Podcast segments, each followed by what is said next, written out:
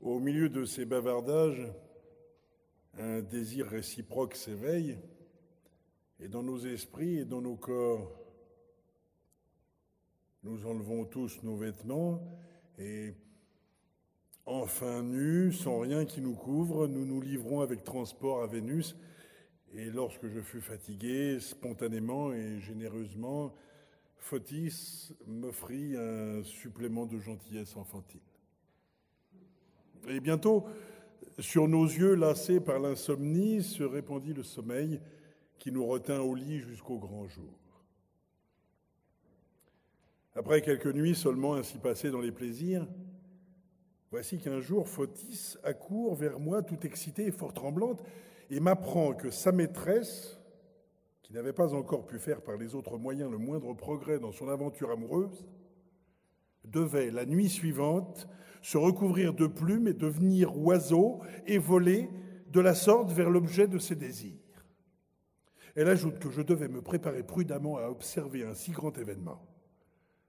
Bientôt, vers la première veille de la nuit, elle me conduit à cette fameuse chambre de l'étage sur la pointe des pieds sans faire le moindre bruit et m'invite à regarder par une fente de la porte la scène que voici. Pamphile commença par se dévêtir entièrement, puis elle sortit d'un coffret qu'elle ouvrit plusieurs boîtes. Alors, enlevant le couvercle à l'une d'elles, elle se massa longuement avec un onguent qu'elle en tira, s'enduisant tout entière depuis les ongles jusqu'au sommet de la tête. Puis, après avoir adressé à voix basse de longs propos à sa lampe, elle se mit à battre des membres à petits coups pressés. Pendant qu'elle leur imprimait ainsi un, mouvement souple et continu, il en jaillit un duvet encore tendre. Puis l'on vit grandir de fortes peines, son nez durcit et se recourba, ses ongles devinrent épais et crochus. Pamphile se transforma en hibou.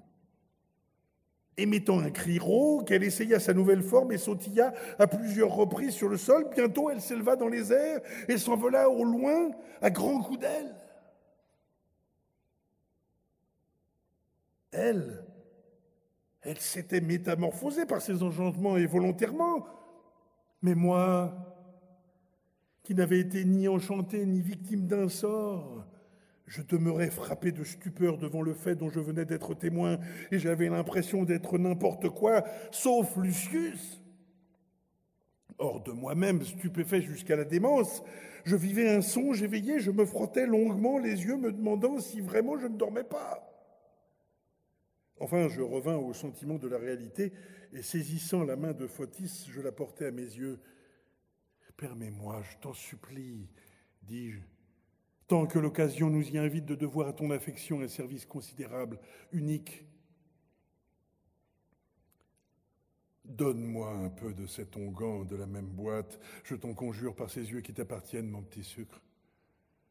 Attache-toi de la sorte à jamais par un service que l'on ne saurait assez reconnaître, celui qui est déjà ton esclave, et fais en sorte que je sois auprès de toi, ma Vénus, un amour ailé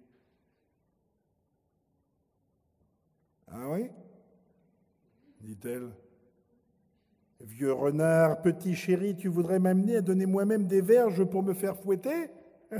Innocent comme tu l'es, c'est à peine si je puis te sauver des louves thessaliennes, si te voilà oiseau. Où te chercherai-je? Et je te verrai quand? Ah, répondis-je, que les dieux éloignent de moi un acte aussi noir Aurais-je même le vol de l'aigle pour m'élever dans les airs à travers tout le ciel, messager infaillible du souverain Jupiter, ou son écuyer joyeux? Je n'en reviendrai pas moins tire d'aile vers mon cher petit nid, après avoir ainsi connu l'honneur d'être oiseau Je le jure par les liens délicieux de tes tresses, grâce auxquels tu as enchaîné mon âme. Je ne préfère aucune femme à ma chère Photis. Mais il me vient une idée quand j'y réfléchis. Une fois que je serai devenu un oiseau de cette sorte, en m'enduisant de cet onguent, je devrais me tenir éloigné de toute demeure humaine. Quel bel, quel aimable amoureux pour le plaisir d'une femme qu'un hibou. D'ailleurs, Ne voyons-nous pas que l'on a grand soin de capturer ces oiseaux de nuit lorsqu'ils ont pénétré dans une maison et qu'on les cloue sur la porte afin d'expier par leur propre supplice la catastrophe dont ils menacent les habitants par leur vol de mauvais augure? Mais détail que j'allais presque oublier de te demander, qu'aurais-je à dire ou à faire pour me dépouiller de mes plumes et redevenir ce Lucius que je suis? Ne t'inquiète pas pour cela, dit-elle. La maîtresse m'a appris tous les moyens par lesquels il est possible de rendre à leur forme humaine les êtres ainsi métamorphosés. Ne crois pas qu'elle l'ait fait par gentillesse, mais pour que, quand elle rentre, je puisse lui venir en aide en lui donnant le remède voulu. Vois enfin avec quelle plante de rien et tout ordinaire on peut produire de si grands effets. Un peu d'aneth joint à des feuilles de laurier, jetées dans de l'eau de source avec laquelle on se lave et que l'on boit. Après m'avoir répété ces affirmations, elle se glisse en tremblant de tout son corps dans la chambre et tire une boîte du coffret. Je pris la boîte à deux mains, je lui donnai des baisers et la priai de bien vouloir m'accorder la faveur d'un vol heureux. Puis, retirant à là tous mes vêtements, j'y plongeai avidement les mains et puisant une bonne quantité d'onguents, je me frictionnais toutes les parties du corps. Et déjà, je, m'efforçais d'imiter les, mouvements d'un oiseau en agitant alternativement les bras, mais pas le moindre duvet, pas la plus petite plume nulle part. Au lieu de cela, mes poils s'épaississaient et devenaient des crins.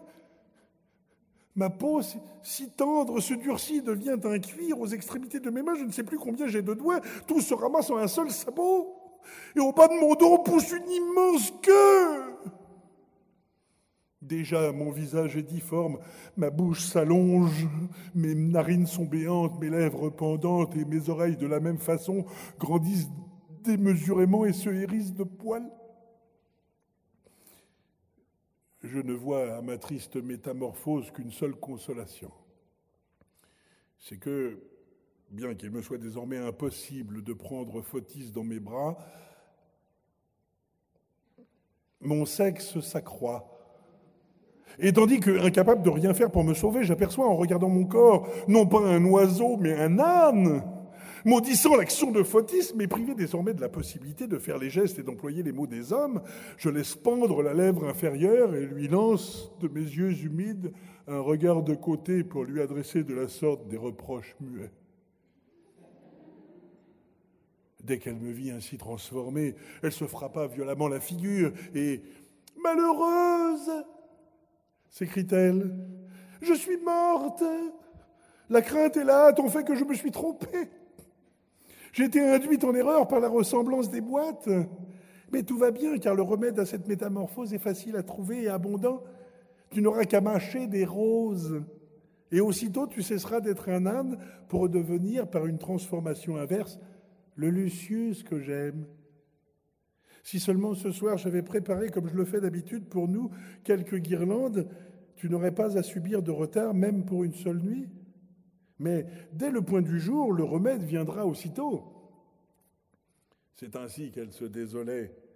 Mais moi, bien que je fusse devenu un âne en tout et de Lucius une bête de somme, je conservais pourtant une intelligence humaine. Aussi, je réfléchis longtemps et profondément pour savoir si je devais frapper de mes sabots cette abominable scélérate et l'attaquer à coups de dents pour la tuer. Mais la réflexion m'empêcha d'exécuter ce projet inconsidéré, craignant, si je punissais Fotis de mort, de me fermer tout moyen de me sauver. Je baissai donc la tête en la secouant et dissimulant en silence mon humiliation temporaire, je cédais devant ma cruelle infortune et me retirais en direction de l'écurie auprès de mon cheval, mon fidèle serviteur. Là, je trouvais aussi installé un autre animal, un âne euh, appartenant à mon hôte de la veille, à Milan. Mais je m'imaginais que s'il existait chez les animaux une solidarité tacite, euh, et spontanée. Ce cheval, en me reconnaissant, serait ému d'une sorte de pitié qu'il me donnerait l'hospitalité et même s'effacerait devant moi. Mais ô Jupiter hospitalier, ô majesté lointaine de la bonne foi, ma digne monture est l'âne tiennent aussitôt un conciliabule et s'accordent pour me perdre, craignant apparemment pour leur ration. À peine me virent-ils m'approcher de leur râtelier que, baissant les oreilles, ils m'attaquent furieusement à coups de sabot. Je suis contraint alors de m'éloigner bien loin de l'orge que j'avais apporté moi-même la veille de mes mains à ce serviteur reconnaissant. Ainsi traité et rejeté dans la solitude, je m'étais retiré dans un coin de l'écurie et tandis que je réfléchissais à l'insolence de mes collègues et que je préparais pour le lendemain, lorsque je serais, grâce à l'aide des roses, redevenu Lucius, ma vengeance contre mon perfide cheval, voici qu'en me retournant, j'aperçus à mi-hauteur du pilier qui soutenait les poutres de l'écurie, et au milieu de celle-ci, une statue de la déesse Epona assise dans une chapelle que l'on avait soigneusement ornée avec des couronnes de roses, toutes fraîches.